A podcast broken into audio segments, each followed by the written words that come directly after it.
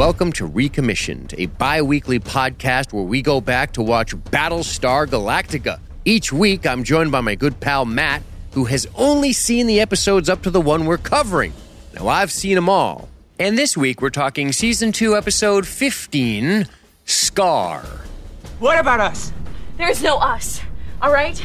I just wanted a good lay. There is nothing here. Do you get that? Nothing. Sure. It's great. Frack or fight, huh? Okay.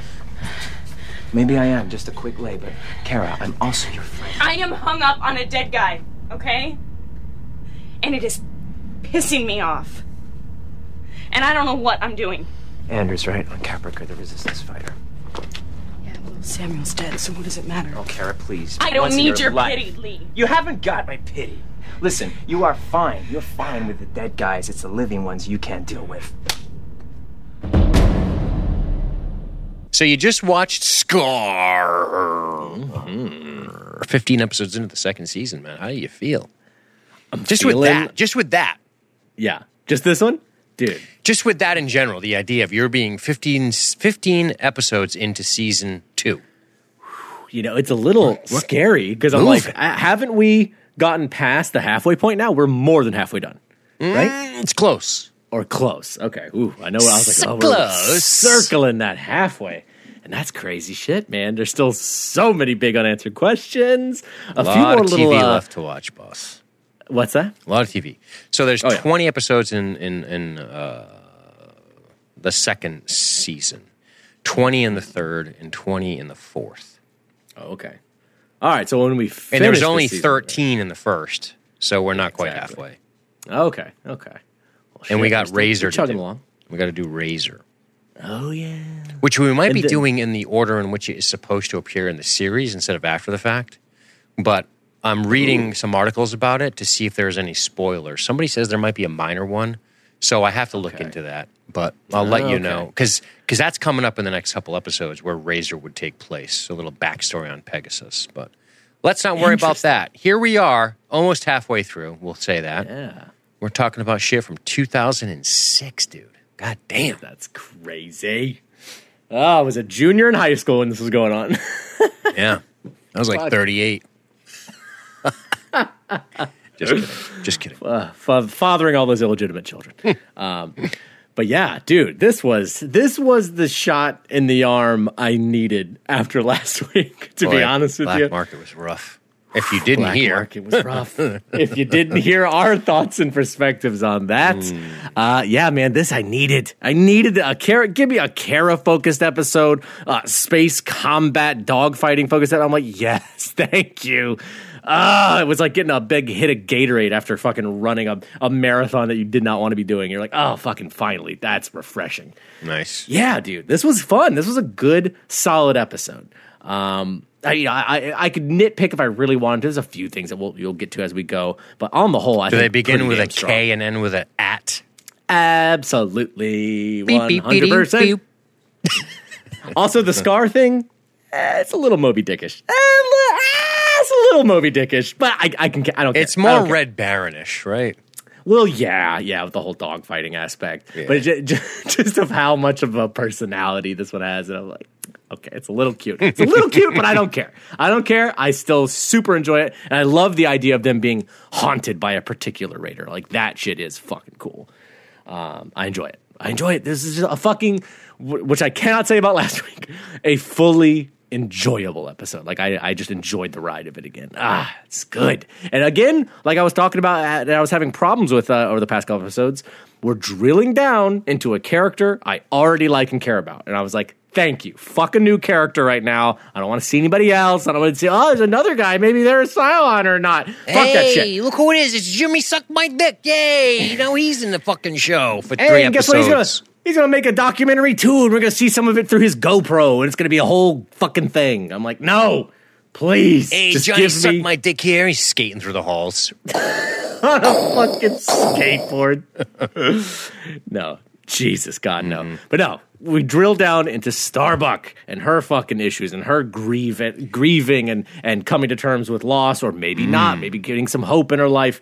Dude, it's good. It's just good. I was like, I'm so glad this episode was tightly focused on her. And, and that's what we're on. And really, really nobody else. There are other, you know, obviously Lee's there. Obviously, uh, Command, I mean, Admiral Adama pops in and everything, but it is about Kara, and I am so fucking about it. I did not l- love this episode when I watched it many years ago. So that's how I'm going to start things off. Okay. And um, boy, did I really like it a lot this time around. Isn't that weird? It's funny how that happens. It is funny how that happens because the assumption is okay, it's 10, 12 years old. You're not going to like it. You're, gonna, you're not going to like episodes. For, at, at the minimum, you're probably going to like the show less than you did back then. There's probably some nostalgia cloud in your vision. Uh, there wasn't a lot of options competing with your eyeballs, That's for sure. but What a different era now. a different era now. But I'll tell you, there's a lot going on here in this episode. A lot that I want to talk about. I love some of the understated parts of this, and uh, I'm going to do my best to make fun of the the left and the right political spectrums tonight, as it relates to the theme. Because you know me, fuck them. I just want to burn them all down. So I, I just I, I thought about it. I was thinking about this idea of these two female characters. And you don't you don't want to know something?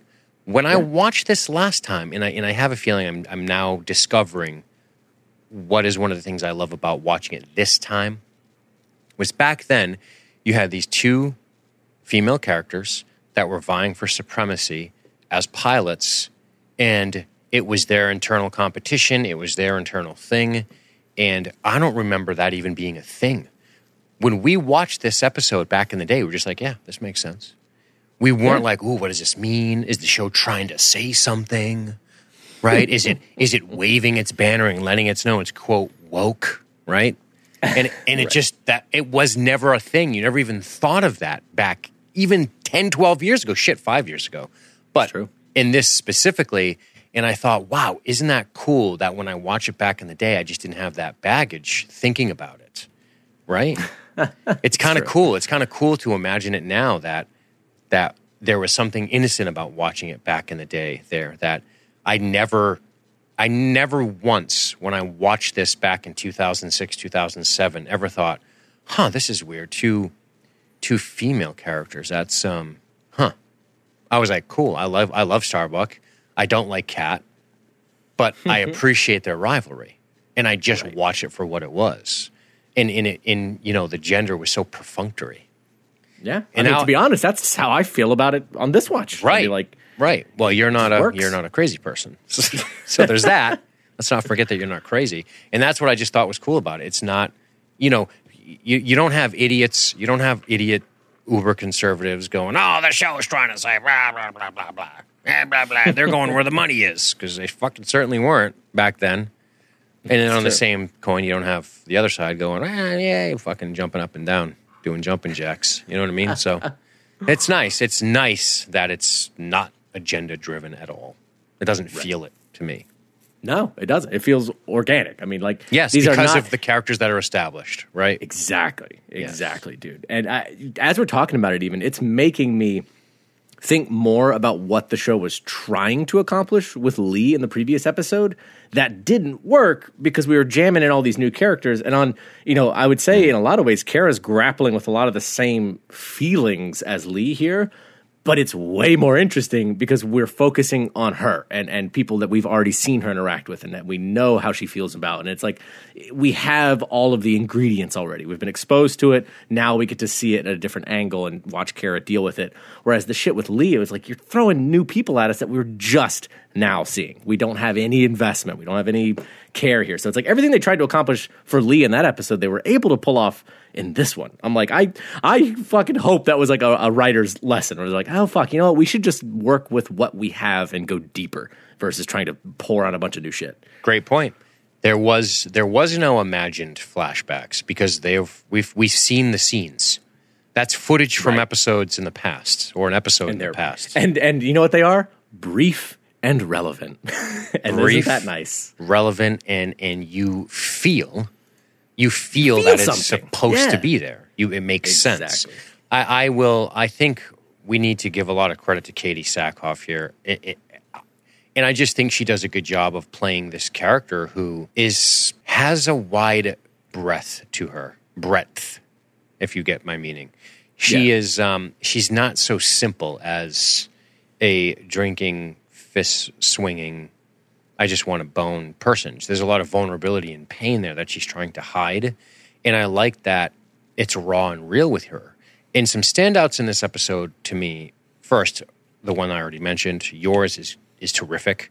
It didn't even occur to me to compare it to last week's episode with the Lee piece because I was so hung about the black market plot and how terrible it was that I didn't think to go back there. So that's a good catch by you. And then the other part of this that I think is really awesome, two specific parts. I love seeing Helo and Starbucks relationship. Number one, we'll talk about that. And number two, I like I like seeing Starbuck in this situation where we know that she has always been somebody who has bucked authority, correct? That's pretty characteristic. Yeah. it is characteristic of her, isn't it? Bucking authority, which is interesting because she has all the authority in the world over Kat. Yep. In any and there's and I feel like if you take other characters in this situation, they just wouldn't stand for what you could consider pretty insubordinate behavior, even though there are times where Kat's actually right. Exactly, dude. I there are scenes where I could imagine Lee as the CAG being like, "You're off this mission. You're done. You're To- grounded." to like, Starbuck. just yeah, yeah. Even to her, but like if Kat were saying what she says to Sure. Starbuck to him, he would have just been like, "You're, you're done. Like I'm Yeah. pulling rank on you hard." Yeah, yeah, because she's being disruptive, even Right? though she's it's making interesting. It's interesting Yeah. because I wonder about that. I always wonder. Starbuck is this hotshot pilot. Does she want authority? Does she want to command people? She didn't want to train the mm. Nuggets. She washed the Nuggets out when she was tasked with it earlier in the show. She had no interest in this, and here she is again, put in this position where she is in charge of things, and and Kat is pushing back on her, and she just enjoys the battle. So Dude, that's a good point. It's right? true. There's two parts of it. She enjoys the. There's three parts of it. Maybe let's get crazy, Matthew. Count them: one, two, three. Uno, dos, tres. Number one, we know that she bucks authority, and probably on some level, as a result of that, is less draconic when it comes to people doing the same to her. Number two, maybe she likes to get in there and mix it up a little bit, right? She likes to battle. She likes to she likes to get down and dirty. And number three, and this is something Leoben pointed out to us about her, how she likes this punishment, likes her likes to be punished. That is a good point. It's weird, right? So uh, it's almost like you see these three major parts of her coming through. And then there's this entire piece with the drinking and the distraction, and, and really what it's about is self medicating. As it relates to everything she's feeling, this transition in her character from I never would have thought twice about doing this to now I'm thinking about it, and this memory that bothers her and probably upsets her and makes her feel a little bit weak, even though she Right. might never actually admit that. Mm, good Totally. stuff. Makes her hesitate. Makes her slower a little bit in Yes, her mind. In her mind. Yeah. She says it. She admits it as much. But the basic setup of this episode is kind of interesting. We we open with the uh, Majahual colonial mining ship, and then we're going to see a series of flashbacks leading up to this very engagement. And we're going to get this engagement teased throughout the episode. What did you think about the episode structure?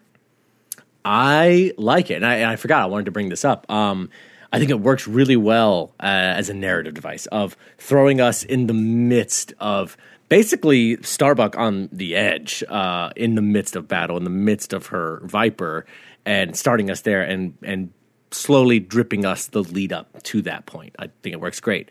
But as far as discussion goes, do you want to just go through it, uh, you know, chronologically, just go through the entire you know them on the ship their discussions of the whole thing their discussions of scar and then all the way up to the final engagement Yeah, in, in other words, way. in other words, just skip the actual engagements and go through the, the leading up to it. yeah and then get to the engagement at the end Yeah, that's totally fine. works for me Um, it's not it's not going to be totally linear though, because we talk about Riley's death, couldn't control his. Uh, uh, I guess that's all pretty linear. it's all pretty linear Yeah, you're right. And then it's just the um, the mining ship engagement is dotted throughout. exactly yeah, Yeah. Because So they have basically they found a, a vein of metal that's going to allow them to basically add on a whole another squadron. What did they say? Uh, they had, they actually threw out a number, but a basically another refitting of Vipers. They can build more new Vipers from this, and so even Roslin's like, we can't pass this up. We can't. Right.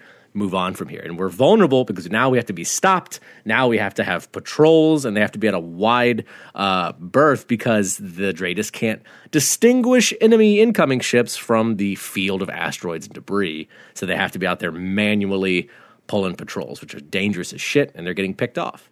Right. Now, you mentioned wanting to do this chronologically because that comes after many scenes before it. Well, not really. I mean, chronologically, it starts with they just lost a pilot. Um, they already they lost another Viper pilot, and they're already talking about Scar, and they're already having recruits, uh, new recruits coming in. I mean, this is in the first, yeah, the first like scene or two. Okay, I just want to make sure. Did you want to talk about those scenes before Rosalind's stuff? I guess it doesn't Oh matter yeah, because you yeah. already talked No, I about was just, Roslin stuff. I only I only dropped Roslin because she makes that point about they could make so many Vipers from this. Okay, just making sure. You, That's why I'm a little confused. So the pilots are talking about Riley's death. That's what I'm thinking. Mm-hmm. Right? Couldn't control his fear. I guess is what they're trying to say. Kat Hot- Hesitated, got shot up the ass. Yep. Kat, Hot Dog, and Kara are basically packing up the late Riley's gear. Right. That's a rough task. It is, and dude, to be honest, it struck me as Little cavalier? a little cavalier in the Yeah, way they were just like, ah, they had to hose him out. Took a long time. Blah, blah. I'm like, wasn't he standing in this room with you hours ago, like chitty chatting, talking, shooting the shit? I mean, and you he- guys are like, yeah, he's dead. I, I guess you could strike it up as gallows humor, but it does seem a little cavalier. Kind of a holdover from Black Market. Well, and to be honest, the, the gallows humor later on between Lee and and uh, Kara when they're sitting down and talking, that to me strikes me as like authentic and between friends, and like you kind of do make a dark joke here and there because you're all stuck in a very dark situation, and Mm-hmm. that strikes me as more real. But how how quick everybody here was like, yeah, throw his shit in a box, he's a dead man, moving on. I was just like, fuck, guys, Yep. you Uh, slow Kat down asks- for two seconds. Right. Kat asks of Riley's girlfriend. Um, they don't remember the name. Kara asks why it matters. Kat says it does. I like this because this is bookended with the end of the episode, and I think it's awesome. Because what we see here is something I want your interpretation of. We see Kara purposely avoiding getting into this conversation or genuinely not remembering and then remembering at the end Mm, Yeah, because she's the one who names every fucking pilot that died, and she's not looking at a list; she's just saying it. Is that because she's learned something over the course of this episode, or is it because she just doesn't really like Kat, didn't want to get into it with her, didn't want to capitulate? Mm, I mean, I think it's you know it could be a slight mixture of both, but to be honest, I think she always remembers this is this is on her mind way more than she will admit. I think that's I agree. That is very much the core of of Kara, in my opinion. She's the person who w- is good at what she does because she can focus tightly on you know the mission at hand and what she's doing and fucking aiming the cannons and that's that. But the trade off is that she buries down a lot of this stuff. And I think she's probably one of the worst among the crew as far as dealing with their emotions and like grieving things properly or just just even admitting things. Agreed. Oh, we got some fleet news here. Coming down the wire, Matt. Apparently they're training Vipers on the Pegasus. Yeah, I thought that was interesting. I did too. Because we haven't seen what's been going on with the Pegasus since the fallout of losing some high ranking members of their crew.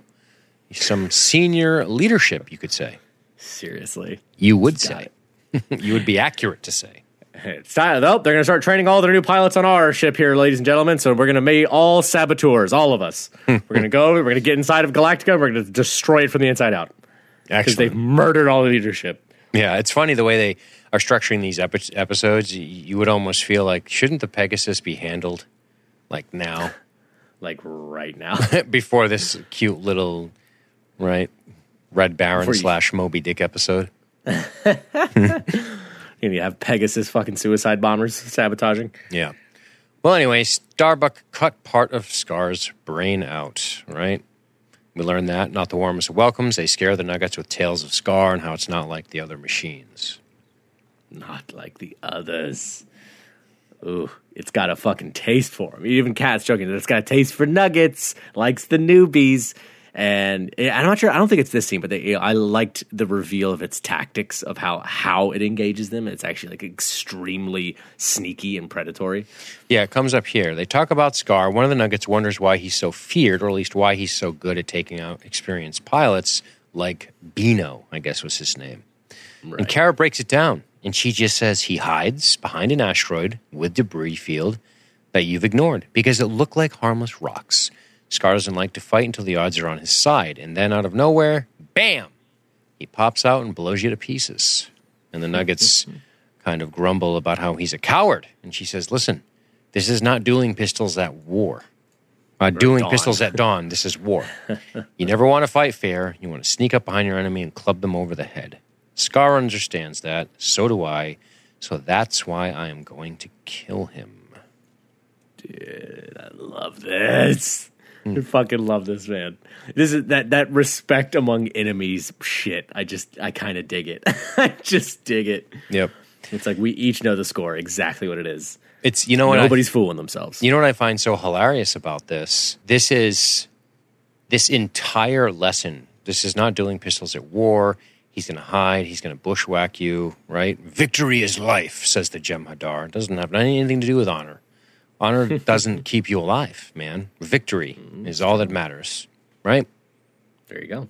But she says something that is essentially part of the end of the episode, where they're almost in this game of chicken. It's almost like dueling pistols. That's a good point. Cool, They just right? Go straight at each other. But as we learn about the episode, it's not really what happens because Kara breaks, and of course, Scar gets it from behind, if I'm not mistaken, Right. Right. Which is exactly what she's also saying. Sneak up behind him and smash him on the head. That's it. Whatever it takes, basically. This is where Kat starts taking her shots at Starbuck. Can barely walk. Starbuck calls Kat a stim junkie. Name. I mean, this is. Yeah. This this is this is what this is. This is an interesting way to run your ship, isn't it? Yeah, man. Um, and it's definitely that's what's funny seeing, like we've already been saying, seeing Kara in like more of a leadership position among the pilots. She lets it run a little loose. Um, what I think is interesting about this, I think it does have its own pros and it does have its cons. And I am interested to see what Kara learns about being a leader from this this episode moving forward. Um, because it, it runs pretty loose. Like everybody is cheering on this little like fucking mudslinging match they're having. People basically wanting it to turn into a fight. Um, and she lets it go that way. And to be honest, also when when Kat started being like, "Oh, well, not the way you've been pounding booze lately," like Kara's always been a drinker, and I was always like, "Really?" Like she's not like she's a fucking drunk who can't fly the ships, right? That hasn't ever affected her. But when she stood up and started drinking, I was like, "Oh wow, she is a lot more drunk than I thought." like she has been uh, overdoing it a little more lately. Yeah. Um, and that it, she was just sloppier than I expected her to be. Yeah, she was that person at the party that you never want to be. I know. You and when you are that person the that next person. day, oh, the shame. Yeah, that's tough. But um, yeah, did, you like that Top Gun mug she had? Somebody posted it on our Facebook group. You can, buy, buy it it. for like many hundreds of dollars. It's some crazy Yeah. amount of money. Just a cool 600 bucks. That's no problem. It looks awesome. It looks fucking dope. I love that. You know, that's that's one of those things. It's funny that we haven't seen it sooner, but now I'm glad it's been introduced. I'm like, that's Like the, the culture of the pilots. exactly. Sure. love it. Yeah. But uh, yeah, she she lets it run a little loosey goosey. I don't think this is a good long term strategy in leadership.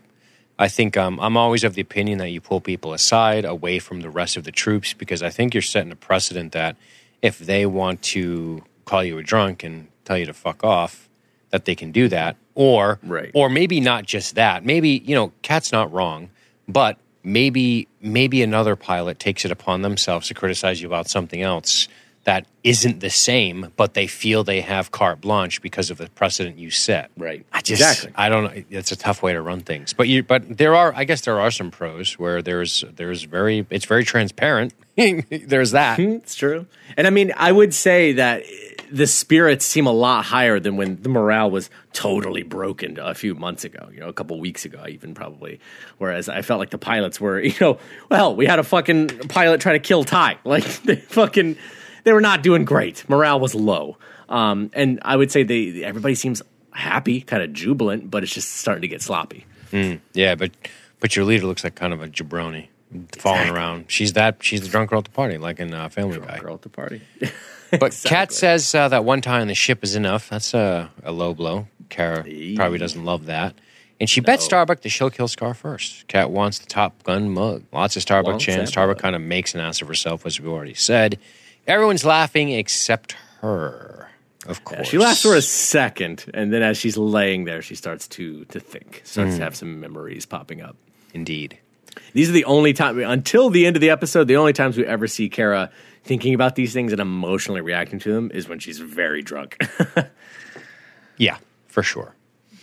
And it's probably it's it, it and, and I don't think uh, you know what's it correlation is not equal causation. I think she's thinking about it and then starts drinking, right? oh, absolutely, yeah, it's all there. But like you can see her like wincing as she after she Right. dove onto the table and she's laying there. She's goes from laughing to thinking about this and wincing and trying to not cry because it's back on her mind again. Indeed. Even when you're drunk as shit, trying to throw yourself around and make an ass of yourself, get everybody laughing, it's still there. Starbuck uh, starts to realize that the ray they're pursuing is not Scar. Okay, that's something we're going to talk about later. Um, so in the CIC, as you said, we learned about the mining ship, how it broke a drill. They need eight more days. Tigh's like, what, what do you mean? They discovered a rich vein of ore, as you already said. Pegasus construction team has just turned out their first combat ready Viper. So we learned that the Pegasus is not only training pilots, but serving as a bit of a Viper factory. what a promotion! Hey, man, need them warships. That's true, though. It is true. They're actually pumping them out. So that's, I mean, this is all to me background stuff that is going to be uh, turning the tide a little bit. I Yeah. would hope. I think like this is good news. We're getting it's a slow drip right now, and we're and, the, and within the confines of this episode, which is all about Scar, and all about them being hunted by him and them having to fight back. It's it, it kind of goes by you, but I think that's a big deal. Like they, they are able to start producing new Vipers because that's something they haven't been able to do since the beginning of the show. This is the first time. right. Yep, for sure. Pretty big deal. At a briefing four weeks ago, our mining ship struck Pater on the asteroid. A pile of metals we need to build new ships. Since we are sitting ducks until the miners finish their job, the old man has sent the fleet away under the protection of Pegasus. Our job is to stay behind and protect the miners. Unfortunately, the system is full of rocks and dusts. DRADIS cannot tell rocks from bad guys. Love it. Love it. It's a, that and that's a perfect. You know, one of the things I, I do like about this episode, as much as I was already kidding a little bit about, like, oh, Scar's the fucking Red Bear and the fucking Moby Dick, and it's going to be this whole thing. They do set up the right environment, the right setting to make that believable. Like now, Sure. like everything's there to where it's like, well, fuck, this is a unique, difficult situation that you know it cha- it forces them to change their tactics. This is not something they normally do. It makes them more spread thin. It makes them more vulnerable and especially with some of the information that Sharon reveals later on about how you know the Raiders aren't just like dumb. You know, it's not like they're Cylon Roombas that just bump around and shoot stuff. Like they're smart too. They get resurrected. They learn. They think. Like they are creatures of their own. And so the idea of one figuring out that this is a good situation to pick off uh, vipers one by one, like the, that the you know the environment of war is in its favor. That's cool and it's believable. Right, for sure. So, what do you think of Scar? While we're while we're here, While we're on it, well, we're Seth not Fick. we're not on it. You're you. I gotta I gotta be honest with you. I'm having trouble keeping up with you because you're jumping in this. You're, you're like, let's go sequentially, and now you're talking about fucking Sharon and Well, then whatever. because Man, I'm like, Jesus Christ! I got four four fucking things Oh. and notes here. Oh, okay, Grandpa, let me slow it down for you. Sequentially, they are in the fucking ready room talking about Scar. Like they're already they're talk about Scar. It's just the actually f- them flying out there when it's Kat and you know uh, Kara on patrol fighting him. That's not until later, but they talk about him throughout the episode. Right, right. That's fine. I'm just saying, like the the the Sharon, the, the Starbuck and Sharon thing, talking about the resurrection true. shit. That's not. That's not. That's a ways off. So, and, and, the, the, and the only reason I'm saying that is because I took notes sequentially in the episode, and when you're jumping around, I'm like, okay, let me let me delete that paragraph. Let me I'm like I'm trying to keep up here. I can't keep up with you. I'm too old and slow and bad at podcasting, I guess. So, um, That's right. let's talk about Hey, real slow. Hey, real slow. An LSG Media podcast. Let's talk. That's pretty funny. Let's talk about Scar as uh, as a concept. Yeah. I honestly, there's nothing I dislike about it. There are things I just like slightly less. Like as an as a singular raider that almost it's not quite revenge, but it is almost like on a revenge bent, and it's got this like predatory way of fighting, and it's hiding, and it has like a chip on its shoulder. I really like it. Like I'm actually like super on board with that, um, and that's that's part of why I jumped ahead a little bit and brought in the information that Sharon brings up. You know, it, it, it's an interesting further reveal about Cylon technology and how the, you know we learned a lot when when Kara first got into one of the Raiders for the first time and really started to realize like, oh, it's an organism. Like this isn't just a dumb machine. It's not like it's not like the Cylon individuals are one thing and then their ships are okay. Now that's just a truly a dumb brainless robot that we program to go fight and that's it. No, like they are an organism. They learn. So I like the idea of it. I think it being called Scar and having a big visual scar and it s- starts to veer toward a little bit cheesy, but like I said, I I accept it. It is cool enough as a concept that I accept a little bit of the veering off towards Moby Dick. Yeah. So one of the things I was trying to think about this idea of Scar and how it exists and how it's pissed and all that jazz, but why would Scar be any different than any other raider that's been destroyed countless times? yeah, now that part, that part I struggled with a little bit. Is it I- one I'm- that's been around for a lot of battles and just been destroyed a lot and keeps coming back and it's an anomaly? it- Because it Sharon might- doesn't talk about it like it's an anomaly. She says, "Well, it kind of makes sense." Right. Right. But it but it is an anomaly in the sense that this one is so hard charging after them. Um, and I I started to wonder if it had been like Kara kind of even speculates later that if it had been in dogfights with her, like to the to the point where it maybe had fought her enough times that it actually recognized her and her like fighting style and her the way she flies her ship and stuff, and it actually is specifically out to get her. Maybe. What about the idea that it could have been the the raider she captured on You Can't Go Home Again? Well, now That's see, the now one that, was on the planet that she cut up and went into. And is Right. it possible that? Well, see that confuses me because didn't that's the one she brought back, right? But it, I'm sure, certain it was destroyed. was it? Yeah. See that uh, that's the part. Uh, I'm not gonna lie, where my memory of the show gets a little bit hazy on that detail. I'm like, I thought, to be honest, mm, I don't remember the fate of that Cylon Raider. Yeah, it it gets destroyed if I'm not mistaken Well, then maybe so. Maybe that is what it was. That that was the one that she. because they don't have it Uh, on ship. That's for sure. No, yeah, that's right. They don't. So yeah, maybe that is one that she destroyed, and it fucking got resurrected, and it actually, yeah, it has like a a vendetta. Yeah, well, th- there's a piece in here. It says there's notes on it. If you look on the Battlestar Galactica wiki, it says you know storyline destroying an enemy fighter ace may be derived from Royal Air Force's hunt for the Red Baron. And it says Scar may be a reincarnation of the Raider that Starbuck kills and guts, and you can't go home again. It is hinted at by Sharon Agathon. Hmm. See, there you go. Hmm. I think that's it. I think I mean I accept that interpretation. Yeah, it says Scar, perhaps a Scar. Scar. Maybe, maybe. I guess that's possible. But it, but it begs the question as to why we haven't seen this type of viciousness from some of the others, um, and it, and it is suddenly happening now. But I guess it doesn't really matter. That's not the point. Yeah, yeah. Because at the end of the day, yeah, it, it this one is singular in a way that's interesting within this episode, but I think it's more interesting what we've learned Yeah. about what the Raiders are. Sure, I like it. So, uh, Kat and uh, Kat and Starbuck continue spatting about the four of these picket points. Two, Kat says, we're going in sections of twos. Cag wants us to spread out to control a larger area. Area. It's right here in the briefings. Kara's corrected, and she stands corrected. All right, so we go in twos. That looks terrible, by the way. That's not good. That's terrible looking for Starbuck. Yeah. And I, you know, one thing that is a little confusing, I don't know how far underneath Kara Kat is at this She's point. She's a lieutenant. Okay. And Kara's a captain, so she's one away. One away. Well, there you go. But yeah, this is definitely the the fact that she basically steps up and starts just you know de facto taking over meetings and, and saying shit. I'm like, you you really got to get in there, Kara. Let Right. get out of control. Yeah, this this one it's funny if you a broken clock is right twice a day, right? There you go. That's essentially Kat. If she goes after Starbuck enough, she's going to get her on something. Exactly. Yeah. just keeps hammering on her.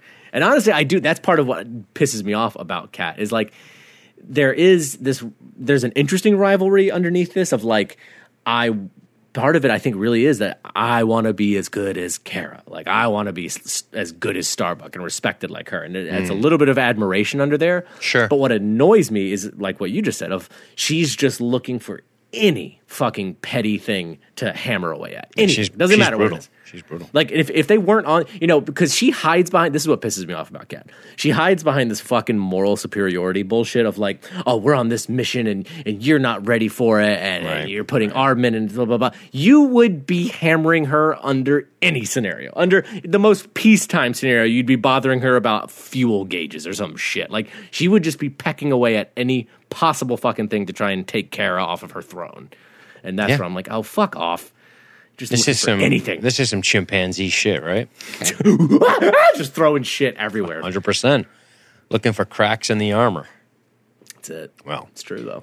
Kara's corrected. All right, so we go into Scar and his buddies are out there looking for easy kills. Let's not give him any. And that's Mm-hmm. when Roslin says, "Look, this operation is vital to the long-term survival of this fleet, Yeah. This ain't and we'll continue to support it."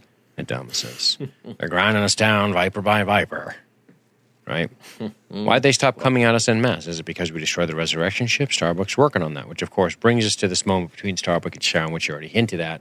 Um, but there's some more details in here I'd like to dive into. Hell yeah, definitely. So, Starbuck asks Sharon about Scar, and Sharon confirms that they have probably fought him dozens of times via resurrection. And she says it sort of flippantly. I love it. Yeah, I love that she says it flippantly. Like that, she's like, yeah, that's just a thing. That's how they work. They reincarnate just like Sharon. That kind of mm-hmm. bums Sharon out. Sharon tells Starbuck that a raider is like a trained animal. With the destruction of the resurrection ship, when they die, they are really dead. They won't mount a mass attack where they could have major casualties, Sharon tells her. They discuss how hard it is to lose pilots. Death is a learning experience to the raiders, but with Nuggets, it's all lost time. Dude, that's so fascinating. It's a that is, I mean, major advantage for Cylons. Ex- exactly. Like it's one of those things where she just kind of says it, points it out, points out this difference between them. But that is a gigantic tactical advantage that they have.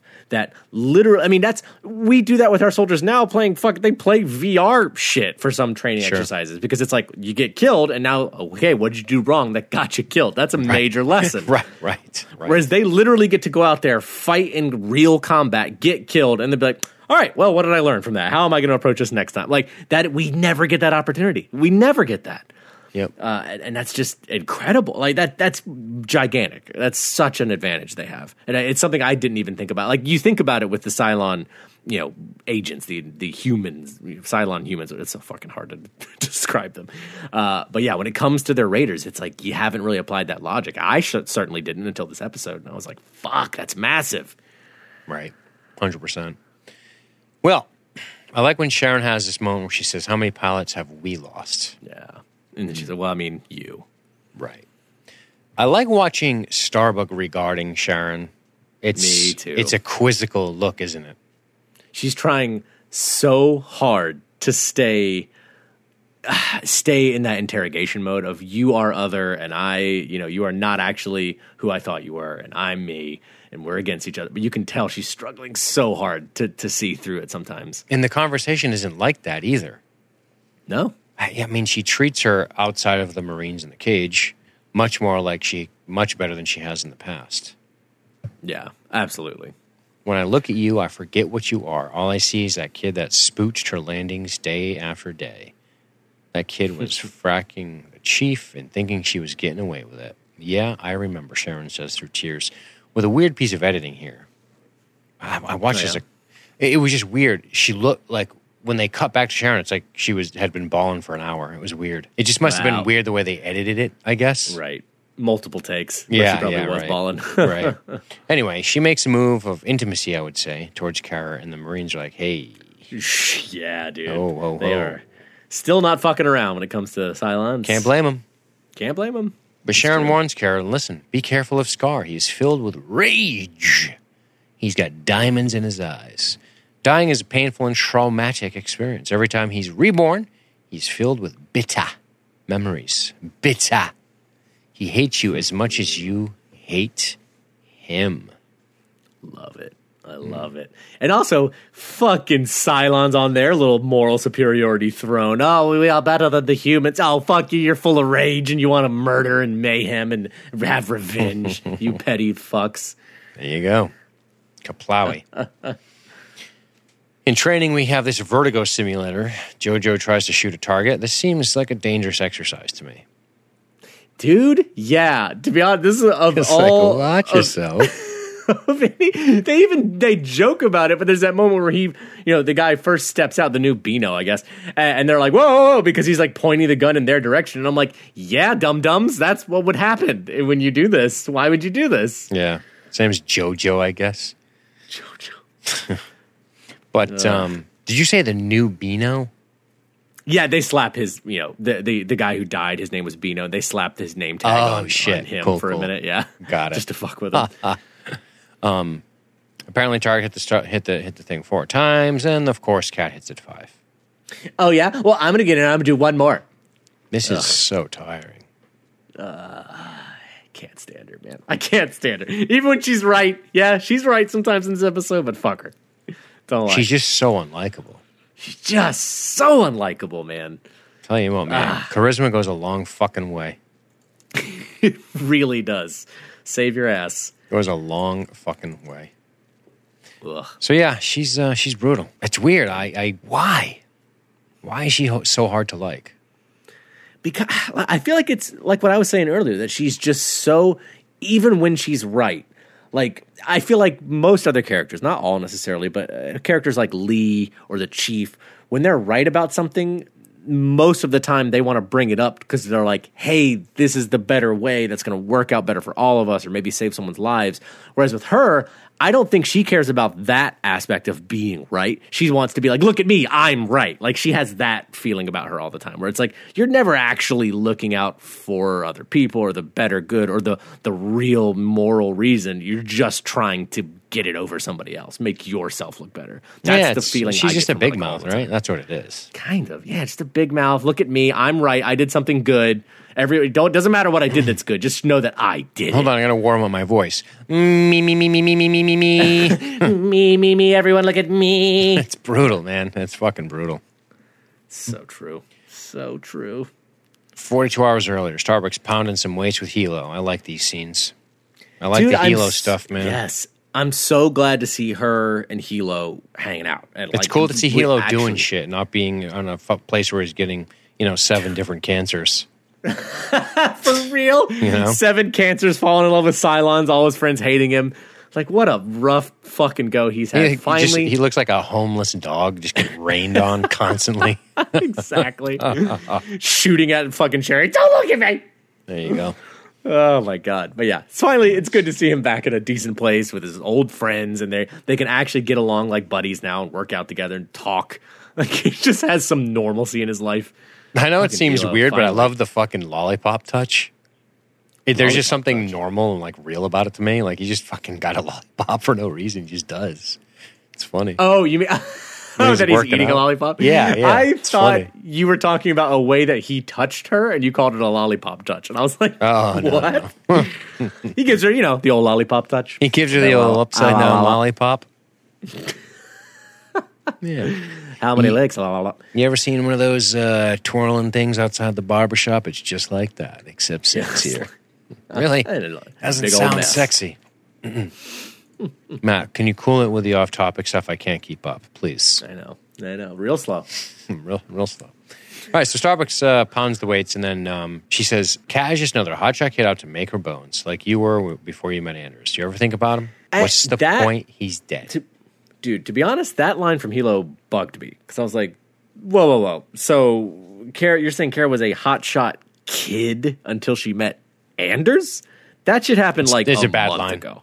It's a bad line. It's, a a bad bad, line. right because like that shit timeline wise was like a month or two ago. Maybe you're you're saying that she was a hotshot kid still trying to prove herself before that. I'm like I'm pretty sure she was a well established like well regarded Viper pilot before Yeah. meeting Anders. Two weeks ago, when you were a lowly lieutenant child, uh, Oh, yeah, that was the child. best pilot on the on the fucking thing.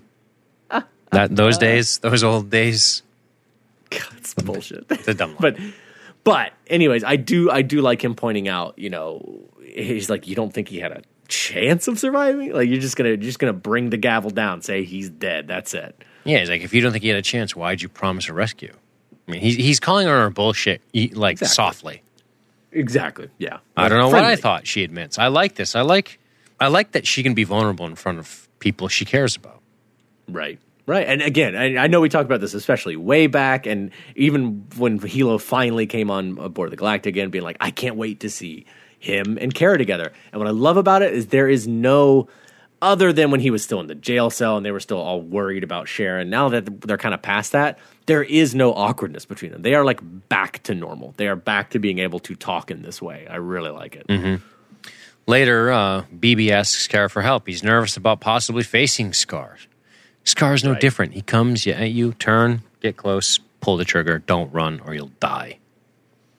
And that's yeah, and that, the crucial part of what she's saying there is saying, "Don't run from him. Turn right around and go straight at him and start shooting at him." Mm-hmm. Like that's that's the big thing here. And to be honest, of any scene in the episode, this is the scene where, as reluctantly as I may, I do have to take Kat's side. Where I'm like, ah, Kat's kind of right here. Like, it, it- just even the way she brings it up, she's like, he needs. It's not like he needs a pat on the back and quote him textbook, you know, dog fighting. Like, you need to give him some real advice. Like, he's he's scared. Interesting. I uh, I kind of dug Kara here. Oh, interesting. Okay. O- only only in this line here. You want to be his wet nurse? Be my guest. And and this is the quote. Not that. This is the quote that I think is majorly important. His jacket says he's a qualified Viper jock, so I'm either flying him or I'm grounding him, and that's that.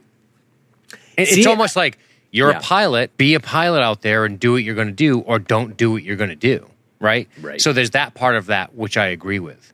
But I do think there is some merit in understanding. uh, I think there is merit in in figuring out what you're going to do with this guy if he's shitting his pants. Right. Right, right.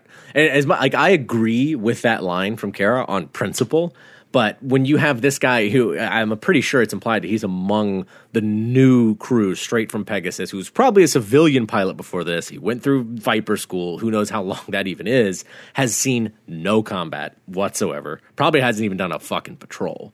Uh, and now he's expected to go out there and face down what is, you know, the most dangerous raider even for their top guns. Like, I get him being shaky, and I get you know maybe there's there's a different way you go about this. Maybe you do shake up the routine, or maybe you put him, you know, uh, you know, because these are all two man patrols. Maybe you put him with one of the most experienced. You know, you wait until okay, you go off this ship, uh, and then you come with me from Kara, like something like that. Like there's just there's got to be some way to make up for this dude because I wouldn't want to put him not even just like oh to baby and coddle him. It's like I don't want to put you with somebody else who's going to be depending on you for their life. Like you you seem shaky. Like I don't trust you getting the job done necessarily. I got an idea. How about we make a separate little room? This sounds like a very nuanced uh, argument. Getting ready to. It's yeah, come on, you know me. How about we make a second little room, huh, for all the little p dicks, and all the little p dicks who don't hear all the tactics being discussed in the briefing can have like a remedial English course, you know, for the slow kids uh, the and all the little folks. p dicks. You can pick up their little their, their, their PJs, their bum flap PJs, and push them into the little p dick briefing room and give them a second fucking briefing, and then And you- maybe maybe they'll be ready to fly at that point. Or or you can go into the little break room and stack your blocks and practice your talking. Blah, blah, blah, blah, blah. I'm gonna roll Oh, around. look, he made a house. The roof's real crooked though, but it's a house. I can see it. Oh, and he put a You're little gonna go- man in there. You're gonna go on the next mission run. You go be dogfighter. Who's the man in there? That's my dad. he thought I was dumb too. Used to kick me in the head. Oh, well, you're grounded. Well, there we are. Well, see, this is the problem. They got a bunch of can't get right pilots. What the fuck? You're not gonna get anything done. Ah, ah, it's fucked up. but seriously, I see your point. Um, do you like? Do you like? You you fuck. Let's spend 30 minutes facetiously shitting on it and agree with it quietly in the last that's half yeah, a that's second. that's you know you, you're really onto something there. Do you want to uh, do you want to maybe jump to the end of the episode, or do you want to continue your chronological tour? Oh shit! I think my chair just broke. you? Fuck. Did you just break your chair? I don't know. You I mean, it's like- fucking like- disgusting fat body. I'm gonna eat the donut in front of the whole crew. No, my chair. It's not like it like fell down and I'm like on my ass. It just sounds like something cracked. Ugh. Know. Except it would be Bill Adama. They're paying for it. You eat it. So You say we all. One, two, three, four. I love the Colonial Marine Corps. Doesn't work. Not on too many this is my viper. This is my cock frack. yeah. I don't fucking. This is for frack and this is for fun. All right. Well, we hear BB uh, turning into any attack, which really annoys Lee. He Says, You're in bingo fuel, you dum dum. Yeah, that kicked me in the head. anyway, BB dude, dies honestly- because he sucks at flying. It's not Kara's fault. I'm sorry to say. Yeah. Uh, oh yeah. No, it's not even. I'm like, oh, Kara got him killed. I just think it's another like leadership moment of her. I'm like, uh, maybe you do make a slightly different call on this one. Maybe you do something differently. But at the end of the day, he he was right. Like the way leave and yeah, as he's listening in on it, he's like. You're, you're out of fuel. You can't engage right now. Like this is when you do cut and run. Like you're at the end of your patrol. You don't have enough fuel. The way that he says it, like you don't have enough fuel to mix it up. You can't be zipping around back and forth, changing direction, really getting into a deep dogfight. Maybe they could have uh, called a timeout and he could have had a third briefing out there. I don't know how. Ping, ping, ping. Just fucking shooting rockets everywhere. Kills his He's just fucking laying wingman. on the throttle and just pulling rockets everywhere. Kills it, shoots down his own wingman and flies into an asteroid, and Scar just flies away. Like, wow, really nailed it with this fresh blood. I shot all my bullets great. in rockets, Dad. Well, now you're I dead. do good. Oh, Adam is just like, turn the cannons on, BB. a fucking wall of flak just takes him out. all right. I need a nuclear payload. What do I do? Do I eject? Hi, I'll do it. oh fuck, Yeah. Well, so good. Anyway, the, the other pilots return. Jojo boots on the deck. The chief uh, says cool chief things because he's awesome. He always seems like he's in such command of the deck, doesn't he? Exactly. She needs to fucking take leadership lessons from Chief. How to keep your shit tight. There was, yeah, he runs that shit tight. There was nothing you could do, Captain. You were too far away. Kat goes right in after Starbuck. He did what you told him to do. Nah. yeah, everyone is just a, a mindless drone when they're under your command. Yeah, you really got command of the fucking uh, pilots now. Starbuck reminds Kat that 99% of the time it is the right move. Kat says, not this time. And and you know what's funny? This is a scene where I'm like, "Fuck you, Kat." like she is right of like this was a textbook maneuver. This is this is normally what you're supposed to do. They're dealing with just a a different kind of raider, a more particular situation.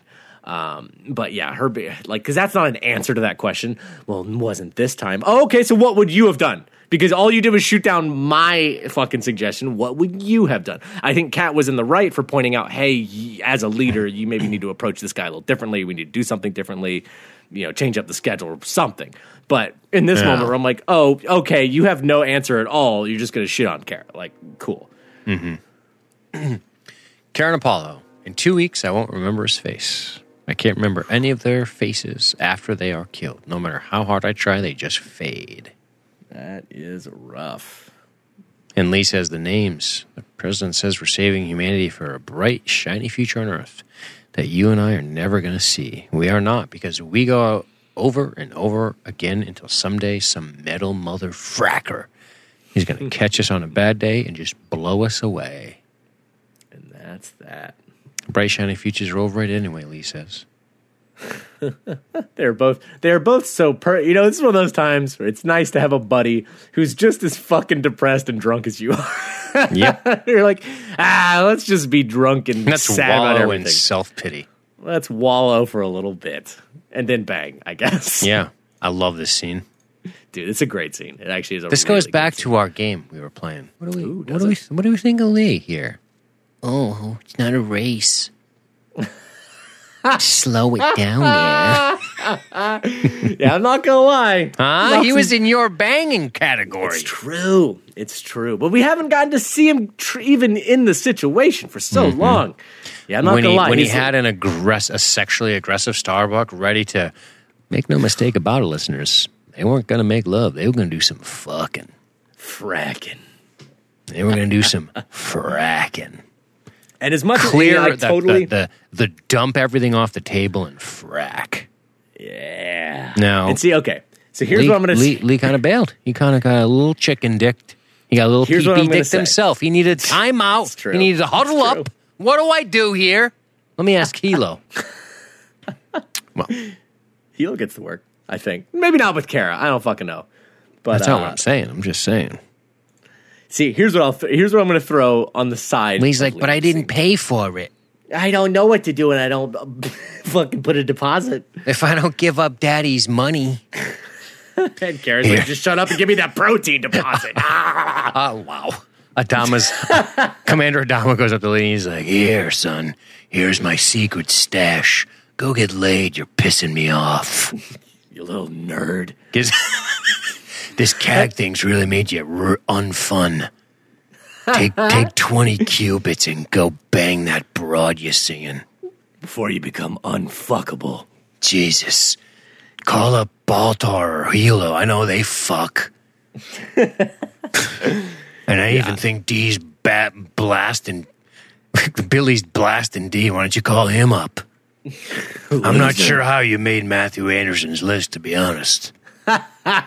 he gives him another 20. It's probably going to cost you double. You're gonna have to tip. I know you. No. Oh fuck. No, But two- there is two- there is something real here, despite us being dickheads. it's true. Uh, and I, I think what, in truth, Lee can't get over is like he knows her very, very, very well as a friend, and knows that this is, you know, they that they have kind of gotten past this whole part, and that her throwing himself at him is it's weird. He's like, uh, this is you're you're, you're a little fucked up Gotten right now. Not talking what? about the drinking, but like, but like you're in a bad place. That all said, Come on, man. Come on. What? Really? You don't? Does does don't. Thrace strike you as a primitive prom date your senior year? Yeah, pretty much. Not Like, at just- all. What? Really? Starbuck? Did I say Lee? As far about how, wait, no, what? I no. My point is the reservations. I said, does Starbucks strike you as a primitive prom date? No, she's a fucking tigress. Right? Yeah, no, that's what I thought you meant. I thought you meant like a savage prom date ready to rip off that dress and get to work. And I was like, No. yeah, that's what I think of her as. No, no, no. But no, yeah, I, I mean, I agree. She's fucking. She says it. She's like, I just wanted to lay. Just wanted to fucking lay. That's it. Come Yeah. on. There is no us. There is nothing here. I just wanted a good lay. Do you not get that? Nothing. That's just great. Frack or fight. Maybe I'm just a quick lay care, but I have feelings. Okay? This boy has feelings. This pretty boy has feelings, and now I'm going to sing. Well, I'm hung up on a dead guy, okay? And it's pissing me off, and I don't know what I'm doing. Anders, the resistance fighter, Sam is. Sam, uh, he's dead. What does it matter? Oh, Kara, please. You haven't got my pity. Listen, you're fine with the dead guys. It's the living ones you can't deal with. That's a good line. Yeah. Gets a And smack for it, slaps too. him for it. Yeah. Oh, That's pretty fucking she leaves, and you know, there's you know what makes the scene kind of extra special, sexy to me. she hits him and then kisses him. She hits him and kisses him. That's fine, but they have a fire axe blocking the door. Ah, damn. That's so primitive. that makes me even angrier at Lee, to be honest. You know what I'm saying? Just like, ah, you fucking And I bet she did it. How hot is that? She just took the axe and wedged the door shut. Come on, you puss. She suddenly so sounds like Adama. I'm s- Pull off that and Lee's like- jumpsuit. she's like, I know puss. it's what you like. I know it's what you like, Lee, when I talk just like your dad. Yeah. He's like, yeah. uh-uh. You gonna take out the trash? Oh boy. Well, also, to be honest, this whole, for one, I'm more pissed off at Lee than ever now, thinking about that. But I think it throws a little more credence to the idea. I, you know, I can't remember the last time we talked about it, but I feel like even more so than Kara, that Lee still has some unspoken, un, unfinished business with Kara as far as their relationship goes. And I feel like that's what he can't get over in this moment. Like he does, like how he says it in, a, in his sloppy, shitty way, where he's like, "Well, I, I, we are friends, and there's something here," and she's like, "No, there's nothing." Like she's just hearing, you know, that there's complication here and we can't do this. But I think he's trying to say, "I, but there is something here that I don't know what to do about it." What do we know? Of their, what do we know of their relationship? I mean, they used to bang, right? I mean, back I in season one, I thought that that was like an established thing. That like Was it? after I, dude, maybe I'm remembering totally fucking wrong. Maybe I'm way off. But I thought it was like after his his brother had had died and it had been time had passed that they had messed around a little bit. Like they had like a fling for a little while. Hmm. I might be totally misremembering. Might be totally wrong. That's what I had in my head that they that they did have something in the past that it wasn't serious, but they were banging. How about this? It's never been shown in the show up to this point. Well, maybe not. Yeah. Hmm. Well, now we know it's it's there, Uh, teeming under the surface. Yeah, well, she also fucked Baltar. That's true. Now, that I remember. Yeah. Guess what he didn't do? Move the fire axe. Keep Anyway. it there. Oh, Kara drinks while watching the Scar nose cam footage. dude, I love this nose. Me cam too. footage, too. By the way, it's Cool. bad. It's creepy. It's creepy. It looks like you know what it looks like. Underwater footage that's about to reveal like a giant squid or some you know deep down scary shit. Like it looks like a monster's about to show up, mm, Very and cool. she's obsessing over it. It's cool, man. yeah. Just She's a mess. chugging down. Oh, man. Just crushing the bottle. Seriously, really putting the tie on it. Yeah. Yep. Tying it off. Hey, uh, Starbuck wakes up, clearly hungover. Now we're three hours before. That's not good. Yeah. She was back to a briefing, pounding water and Advil, I guess. Oh yeah. In two on two engagements, Cylons like to isolate individual Vipers and then gang up on one, hoping to kill it before the wingman can help. Someone hands Starbuck a report, which is exactly what happened to JoJo 20 minutes ago. He got smoked and jumped away. He got smoked, smoked by Scar and jumped, who then jumped away 15 seconds before his wingman could get a shot off. Damn.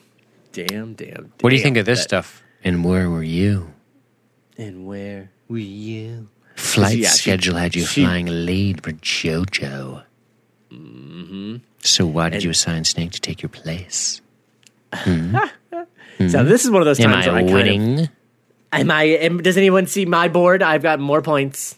Guys, look, it's me. I've got a million points. I have a million. Mm. Ah, well, this is one of those moments where I see both of their sides For sure, dude.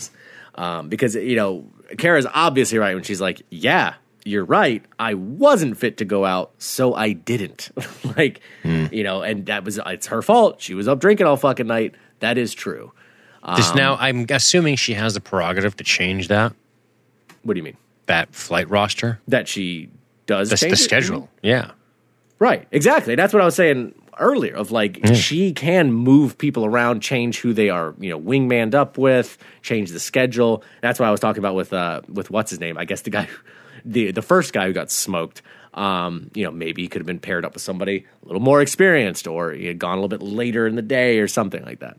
Because you know she can move the schedule a little bit as she needs, which is why, yeah, I also see it from Kat's point of view here of like maybe you do change this up a little bit. Maybe you could have moved things. well, just put yourself in Kara's position for a minute and think of how fucked up that is. You go out drinking so you don't show up for a shift in which somebody is killed on the shift you were supposed to be working. You might be the best pilot in the fucking fleet, and you might have been able to save that person. That's that's heavy. Yeah, it is. That's heavy. Kat's not wrong here.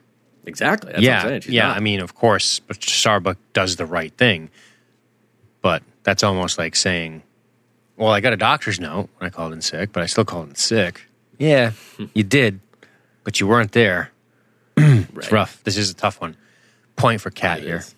It's true. I mean, in this scene, it's like I see it both sides, and and Kat's, you know, she's not wrong. She's got a point. Yeah. What are you trying to say, Lieutenant? Well, what I'm trying to say is that maybe if you weren't up all night drinking, JoJo would still have been here. Kara clears the fucking room. Give us the room. Give us the room. What is it with you? Ever since I got back, you've been on my ass like a bad rash. You know, showing up late for a briefing is one thing, but skipping out on a mission? Mm, Oh, yeah. so good. Starbuck, you're an embarrassment.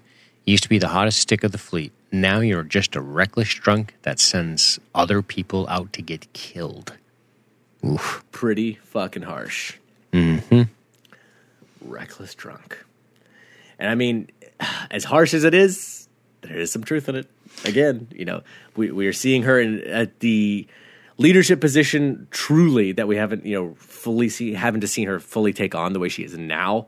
And she's at the worst emotional time that we've also seen her have. Like, she, so hmm. she is kind of in the worst off shape we've seen her, and she's fucking it up. She's not totally wrong.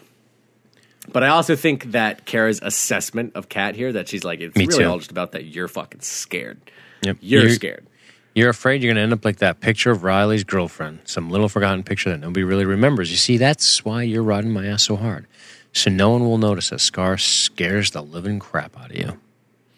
She's not wrong. She's And not I think, wrong. and I think that's a big part of this whole posturing thing of I'm going to come after you so hard. I'm going to go after your records and look so big and so tough because I don't want people to actually realize how fucking terrified I am. You know what I was thinking at this point in the episode? There needs to be like an authoritative, preferably white male step in here Finally, and ah, straighten these ladies out because, geez Louise. get some masculine shoulders into this cat fight. Yowza.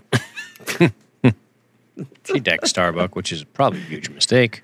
Yeah, But, uh, that was another one of those. Hey, you are the captain, and she just punched you in the fucking face. Are you Yeah. just gonna let that stand? Lee walks in. Right. Well, he's not going to rat her out. She's not going to rat her out. That's Starbucks not going to rat. You know. Totally, exactly. I'm pairing you two up, Kat. I want you to fly Starbucks wing. I have a hunch a couple of raiders are going to try and fly through that sector, so I want my heavy hitters there to greet them. Skids up, 49 minutes. And that's also another thing that we should point out. You know, in as much as I don't like her and she annoys me, Kat's favor. Fucking Lee refers to her as a heavy hitter. Like she has Mm-hmm. worked her way up at this point to being one of the, the old reliables. Like this is one of our good pilots, um, and that says something. I mean, in this environment, to to have to to earn that place says a lot because you are in constant warfare. You know, that that's actually that says something about her. Indeed. Could be part of the reason Starbucks given her the wide latitude. Maybe there's a fourth reason. So many reasons. Kat goes to the BSG 9/11 memorial. I call it. She hands, uh, she hangs up Riley's girlfriend's picture next to, I guess, Riley. Um, then suits up. A lot of baggage here for the Majahual Colonial Mining Ship operation. It is true. A lot of dead people. A lot of dead. So we get the scene we opened on, right? We're finally there. Finally there. Take me through some of this, pal. I guess we gotta go back a little bit. But uh, yeah, they are basically out on patrol. Here they are, going out, fucking out there. And yeah, I think it's at It's first like they come across defensive kind of thing because they're protecting the mining operation.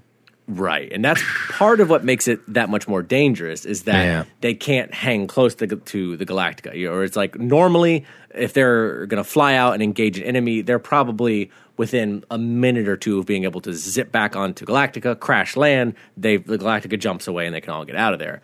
Whereas now this is I don't know if you'd quite call it like long range, but it's definitely further range patrols where they're just the two of them. You know, I think I think the way they even say it later on here when they do get attacked is that the next closest Vipers are still like five, six, seven, eight minutes away from to be able to like get close and actually help it's them. a hike. Yeah, it's that's a a hike. hike. Like that's I mean that's you know, she, she said It's it earlier. Jojo got It's an eternity. Might as well be. Yeah, he got wasted in 15 seconds, and his own wingman couldn't do anything about it. I think Um, part of the issue here as to why the Galactica cannot offer any type of support is because of the nature of the debris and asteroid fields, because it can't get in, whereas the Vipers can maneuver around there. And Yeah. it just makes it hard for the Galactica to get anywhere near this this this engagement or this staging area where they're trying to protect. Totally. And also, I like how at first they they do encounter a raider, but it is not Scar. It is some other raider. Tricky. And they start they start going after it, and this is all like among his plans, I guess. Yeah. This is some Wolfpack shit. Oh yeah. One comes out there to draw him out. Yep. And uh, Kat gets, excuse me, Starbuck gets hit, draws him down into that like cave, and um, that's when she decides that she's gonna play chicken. He's a machine. He's not going to break. This tense moment, right? Yeah. dude. I got and nothing another moment, dude, where where Kat is fucking right. She's like, he's not gonna break off. Like Mm-hmm. you are you you are in a fucking chicken race with an unmanned vehicle. like Yeah. it's not gonna pull away. I think we're supposed to believe that had Starbuck hung in for a little while longer, she might have been able to get the kill shot, but it was kind of risky. So instead, she decides to break, thus allowing the tactics to work, and Kat finishes off Scar. Right.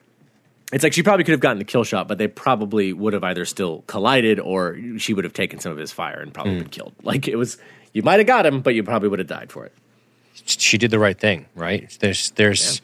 It's funny at the beginning of this episode, at the outset, we were talking about ego, and oh, Scar's a coward. Yeah, but he's alive up until now. Yeah, it's true. and that matters. You know, that's you. Ego is really dangerous in this game. These high stakes games, ego can be a very dangerous thing. It's the, and, and that's Kat's problem, and I think that's something she's going to really struggle with. Yeah. It's this That's a good point. serious egotistical stuff here, and Starbucks steps out of her ego for a minute to win. Right? They are successful. She didn't need to get the kill shot, Yeah, and they all exactly. go home. Mm-hmm. And You also, gotta, it's you gotta let too. the tactics work and forget about the ego, forget about the fucking glory. Right. Forget about where you are within it and just get the job done, basically. That's it, man. Exactly. Um, And you know what's interesting about this too is that this is uncharacteristic of Scar. Like that's not what he would do normally. Is go into a chicken run and go dead on at a ship. I mean, we've already talked. It's all ambush tactics and fucking jetting out of there as quickly as possible afterward. So this is some revenge shit. He is. It's like he recognizes Kara's flight, you know, patterns, and he's going hard after. her. I mean, illogically, he he dies for it yeah. Chases her to his ruin. chases her to his fucking ruin. And dude, uh, how much do you love seeing? I mean, it's gnarly when That's he gets Moby shot, Dick goes down. Sorry. I, I, I'm sorry to interrupt you, but Oh, I, didn't, want- I didn't want to lose the thought. That's the Moby Dick shit, right? That's the Khan shit. Totally, yeah, Chased, chased Kirk to his ruin. yeah, dude. When he gets shot down too, and he hits the fucking asteroids, and cool. there's like the blood splatter. Gnarly. Pretty gnarly. Final death, Fatality. flawless victory. Anyway, Starbuck uh, memories of Anders, right? All that stuff. I love the zoom on her face and the cannon Dude, flash. it looks so good. Look it great. looks so fucking good. I loved the, that moment. I'm going to put him right in front of you. Do not miss him, you fracking stim junkie. I love it. right, you fracking stim junkie. Again, not wrong. Not wrong. She's not wrong. And Kara's like the Wayne Gretzky here, right? Right? She just hands you a fucking gift wrap that you bang into the empty net. Here you go. Here's your alley oop, you talentless fuck. Fucking beautiful pass from Gretzky. Kara Gretzky.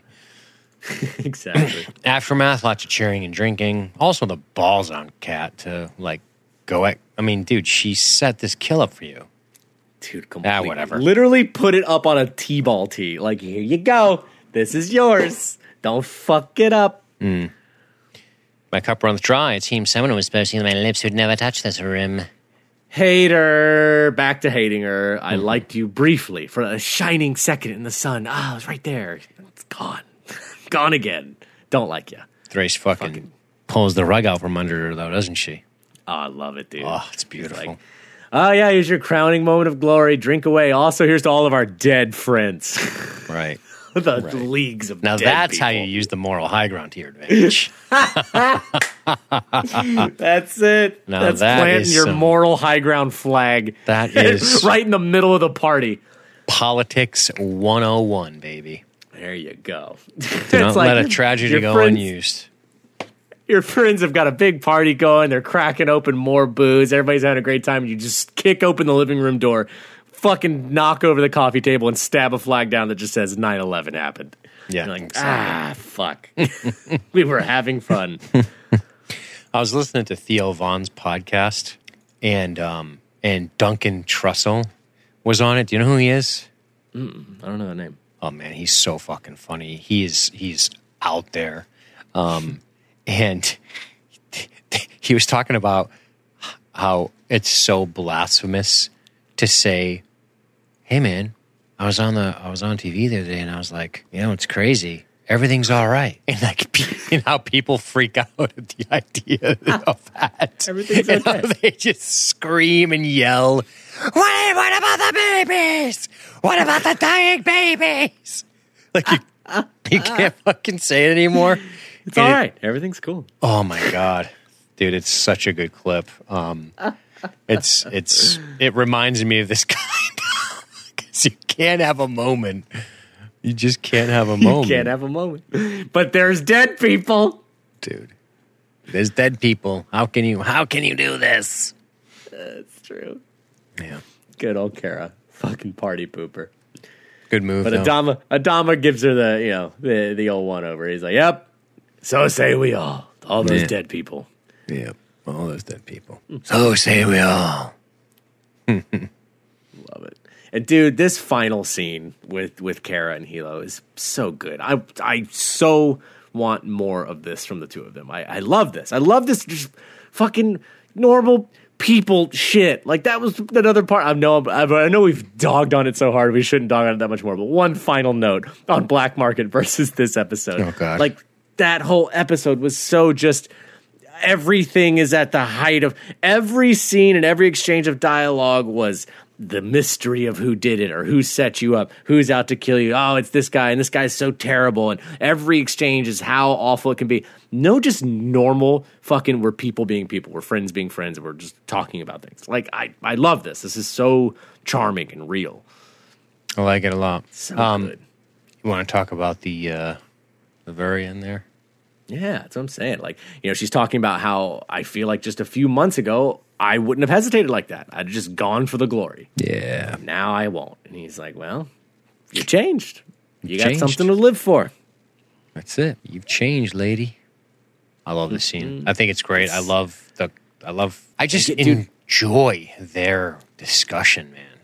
Absolutely. And I want to I want to drill down even more on this. Like, why does this dialogue work? I mean, you replace Helo, take the take the dialogue completely unchanged, and I don't know, swap out this would make no sense, but swap out Billy with Helo, and the scene loses so much impact. Even Lee, it loses a ton of impact because Helo, we know what he has suffered, and we know specifically what he has suffered for somebody he's in love with, and and how much he's put on the line for that. So for him to hear her situation, and be like, I can't get Anders out of my head, and you know this little hope that he might still be alive. For him to smile at that and be like, Hey, that's okay. That means you got something to live for now. It's okay to be worried about that thing that you care about. That means a lot. Like that means a lot. Like that is coming from him. There's so much weight behind that. We have seen it ourselves over many, many episodes. Like that's ah, that's for me getting back to the real core strength of this show. I like it. I like Good it. Good stuff, man. Good episode. Yeah, I think. Uh, I think what. Uh, you know, he says it in so many words. He just says, "Quick kicking yourself. You did the right thing. Scar's dead. You guys are alive." Exactly. exactly. Yeah, Exactly. One hundred percent. 100%. That's all that matters, dude. He's dead. You're alive. And hey, now there's a chance of hope that you will get to see Anders because you didn't get gunned down by scars. Yep. I love their moment of play at the end. It's fucking Totally. adorable. It's adorable. I love It's it. so unscripted. exactly. Exactly. It's just fucking charming, and they feel like real friends. They do. It's awesome, man. Fucking good, man. So good. Well, I suppose that brings us to the end of the episode. And there are a couple of interesting listener comments. I don't know if you looked at them. I have. I have looked at them. Oh, wow. Still don't know if I have great answers to them, but they are very good questions. Awesome. Well, take us through. Ooh, all right. Well, I am going to. Should do you want me to go through his whole comment or just jump to the question? Go to the questions. Okay, the question from Mr. Brian Blake. My question is a nitpicky one. Why is there only one scar? Shouldn't most of the Raiders be like that now? I like the concept of them learning from their mistakes, but it just seems like all the Raiders at this point would be scars. And I feel like He's not wrong. overall, yeah. Overall, I feel like we addressed this fairly well. I think there's enough breadcrumbs that this episode leaves us that Scar in particular has something out for Kara. Uh, you know, it's his version of being tortured by the Viet Cong. like he's he's been a little more personally harassed by the human beings has a little bit more of a revenge bent in him. Um, but I do to, to be honest, to add on to your question, Brian, I think why have we not, you know, kind of like the Borg being like, they've adapted, they've adapted. Like, I almost feel like the Raiders should just only be getting better and better and better. Like, they should be coming, like, every encounter with them should just be that much more terrifying. Like, That's like, that's oh, the issue. That's that's sort of the issue with the general concept of the whole episode. Yeah. It's funny, you know, you can look at an episode and go, "Wow, that was well executed. It all makes sense. Cool. It makes sense in the moment and how they've set it all up." But then when you when- then when you pull back on your zoom and you mm-hmm. go, "But conceptually, it kind of kind of fucks up the whole series a little bit if you're going to believe that every other raider isn't learning from its mistakes, right?" Yeah. Yeah. that's why I kind of wish, I kind of wish Carol or, or, or Sharon would have said it was an anomaly. yeah. And then part of me wonders how good can they actually be? I mean, when you refer to them as sort of animals, the animal version of a Cylon, you know that there's only so much it can and can't do tactically if it's not thinking. So, how good could it actually be? So, on the one hand, I could say maybe it's a machine. It can only be so good. It lacks certain intuitive things that regular pilots have, hunches that certain pilots have, that, that the Cylons, before we knew there were skin jobs, that you just imagine machines just don't have. Right. But if right. there is any relationship between the skin jobs and the raiders, and, and we're hearing that there is, then you have to wonder aren't they all going to just get better and better? Maybe not as quickly as, say, if you could have a human resurrecting and doing it, but it begs the question, doesn't it? It's a great question by Brian. Blake. It is. It's a very good question. Um, and, I, and I agree. I feel like there should be, if that is the case, if that, you know, what Sharon states about the Raiders is true, then yeah, they should only be getting better and better every time you encounter them. They should be adapting to to the humans' tactics faster than the humans can adapt to theirs. I mean, just flat out. Indeed. Well, there's another question on these. Do you want to hit that one up from Ben Prue? Mr. Benjamin Prue. This was such a good bounce back from two weeks. The ending was fantastic. The emotionally impactful human moments are what make BSG special. The saying of the names of the fallen pilots, followed by Adama's graceful "So say we all," was a powerful ending. Kicked ass. Very much agree. Hell yeah. Question: What makes Adama so special? What separates him from other famous sci-fi captains? And that is a big fucking question, and I don't fully know if I have a real good answer to that. To be honest, man, do you have you been thinking about that? I have been thinking about it. I've been know. thinking about leadership qualities and what ones I think are good. Um, I don't know what separates him from other famous captains because it's almost like the premise is suggesting he should be considered separate and perhaps quote better. Although I know Ben's not saying that explicitly, it's almost inherent in the question. What separates him from other famous sci-fi captains? Well, a couple of things. The situation he finds himself in is utterly dire. totally. Yeah. That's, I think, one of the things that just separates what he has going on compared to the other captains. You know, the United Federation of Planets, specifically, is very much not in danger of being annihilated by an alien slash robot race, whatever you want to call it, Cylons, that you created, is is in danger of destroying you utterly. Yes, there are conflicts. Yes, there are skirmishes, there are dust ups, and even sometimes wars. But you never get the impression that all is about to be lost in in the overall scheme of things. Yeah, ships get lost, ships get ambushed and outnumbered and find themselves in dire situations. But I think Adama has a very unique situation in that not only is he running a military vessel, he's also shoulder to shoulder with the civilian remnants of the entire species. And I think that puts a different type of strain and it puts his leadership qualities to the tests in ways that the other captains in science fiction just don't have to face. Right. Now, And sci-fi is a big category. So we could be talking about Star Trek. We could be talking about a guy like Mal Reynolds. We could be talking about even somebody like Captain Solo.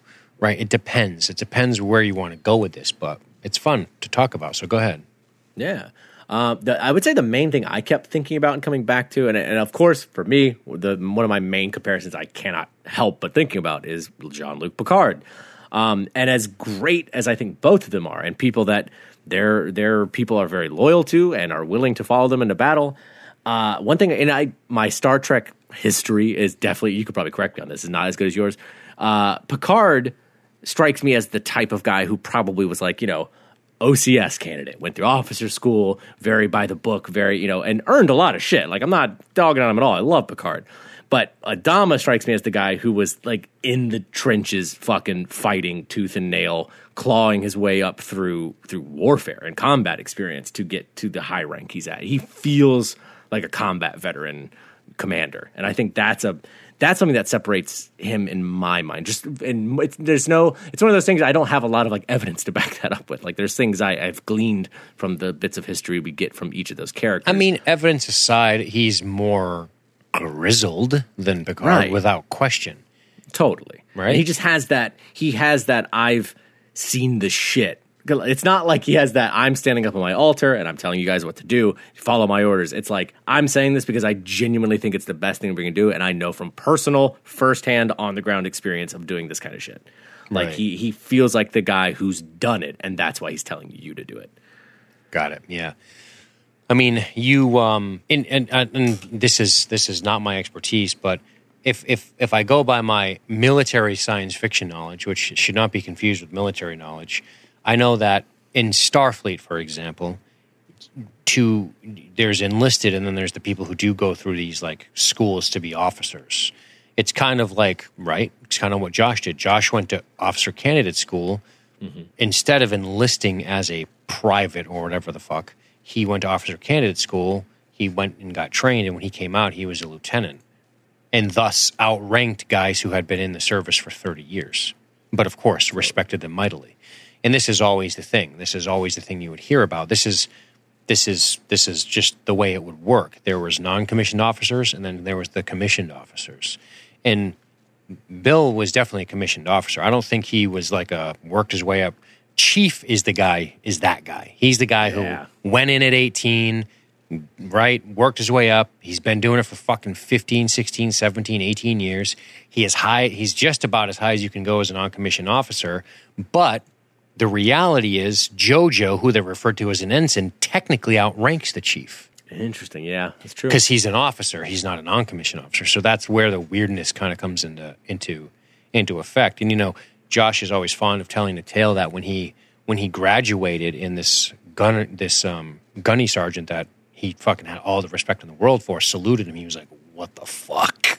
Like he felt like he was in the twilight zone because this guy's been in fucking the ship for thirty some odd years, right? And Josh That's was like, crazy, "Wait, man. this guy just saluted me. I don't know what to do." Like you know that feeling. It's cool to hear him talk about that, and that's that's kind of like this ensign. Yeah, you could probably outrank the chief, but are you gonna probably listen to the chief? I'm guessing since Yeah, he's been in you the, should. in there for for fucking ever. You know who can talk about this? William Alvarez. He was a Totally, fucking uh, sergeant of Marines. I don't know what exact type of sergeant he was, but there's a guy who fucking went in, did his shit. You know, he was in there, and that's that's a non-commissioned rank, right? right. Josh Yipu comes out of OCS and outranks him.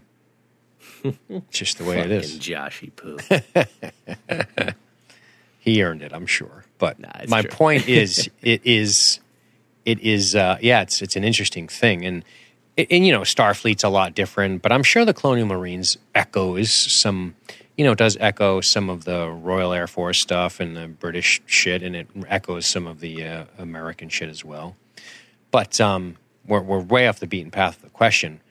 But Bill Adama was a pilot. He was, I mean, he was a Viper pilot. He was a hotshot pilot. Yeah. Husker was his name, right?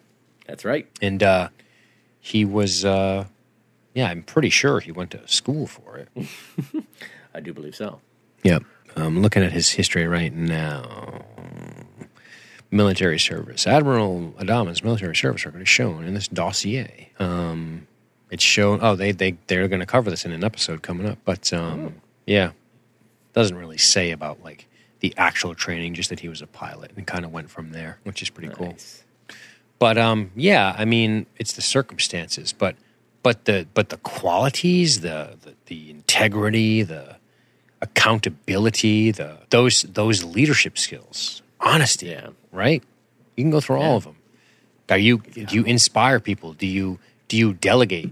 Do you make people feel like they can accomplish something? Do you empower people? Right? He fucking does, man. They all do. That's something they all do. Right. there are some who are a little less close than others, right? There's we know how we know how Bill Adama is. We know that he would we know that he would, you know, keep the fleet there forever to find a missing Lee. He said as much, which is which is that's his family. That's what he's going to do, right? We know we know he has certain breaking points. But I think that the separating factors are really the circumstances that surround them but that they all share many qualities, and in some, those qualities are stronger than others. Yeah, yeah. I mean, and that's one of the things where situationally, I'm not sure if I can pick out a singular quality that I feel like Adama has that other what I would consider great sci-fi captains don't have. Like, there's no one single thing that jumps to mind for me on that. What would you what What do you think is one of his greatest qualities? Hmm. It's a tough one, huh? Yeah, I'm trying to think of the right word for it, but I would probably say, I mean, he he's a guy who doesn't flinch. Like, it doesn't matter the news. I mean, he has that. Yeah, he emotionally supreme confidence, right? Confidence. I still it's not even quite the word. It's like, but but a, but a confidence that's inspiring. Like right. he, you you never f- are concerned. Yeah, exactly, exactly. When he's around, like you, you hear the like worst news. Work. You hear the right. Yeah, you hear the worst shit coming in on DRADIS, and everybody kind of looks to him like, "Oh fuck," and he hasn't blinked, and you're like, "Okay, well, mm. at least he's got his shit together. Maybe we'll get through this." Like, he's got that kind of like resolution to him, which sure. I love. I, I like it. It's just badass. Yeah, yeah, I agree. Good questions, gentlemen. Definitely. All right. Any final thoughts on this one, buddy? Whew, overall, man pretty tapped. Uh, I want more of Kara and Helo together for sure. Man, that's awesome, uh, dude. That shit is just great. I, I, just want more time with those characters that I care about. I want to see Lee in there too. I want to see them work their their weird thing out. I got sad boners for you. I don't know why. Mm. Um, yeah, man, it's fucking. This was just a solid, enjoyable, tight episode good shit. Um, I'm missing. I am definitely missing my Baltar and my 6 mm-hmm. See a little more of them. And and uh, Roslin and Adama too. We barely got to see them in this episode.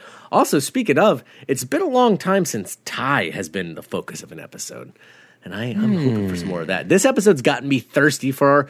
Well, actually, it started with Black Market again. To be honest, thirsty for more real quality time with our our core cast that I feel like we haven't gotten to get. And this was like this is that that episode that finally brought us back to that. I'm like, ooh, more, more, more, more. Give me more. Next episode, please. Indeed. Yep. I Good stuff. Dive. Yeah. Kara is outstanding in this episode. I like this stuff with her. I definitely like this episode a lot more this time around than I did back in the day, man. That's a that is a fact. And I'm looking forward to next week's episode. Do you want to know the name of it is, Mr. Anderson? Uh, indeed. Sacrifice. Oh boy! So someone's gonna die. All right, that's it. Someone's dying. Sacrifice.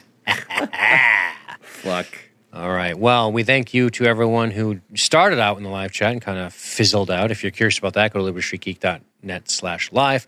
But, you know, visit us on the web anyway. We got a lot of different shows out there. I'm thinking most of you probably know that already. But check us out, libertystreetgeek.net, and uh, see what we have going on. You can find all our social media fixings and all that jazz there.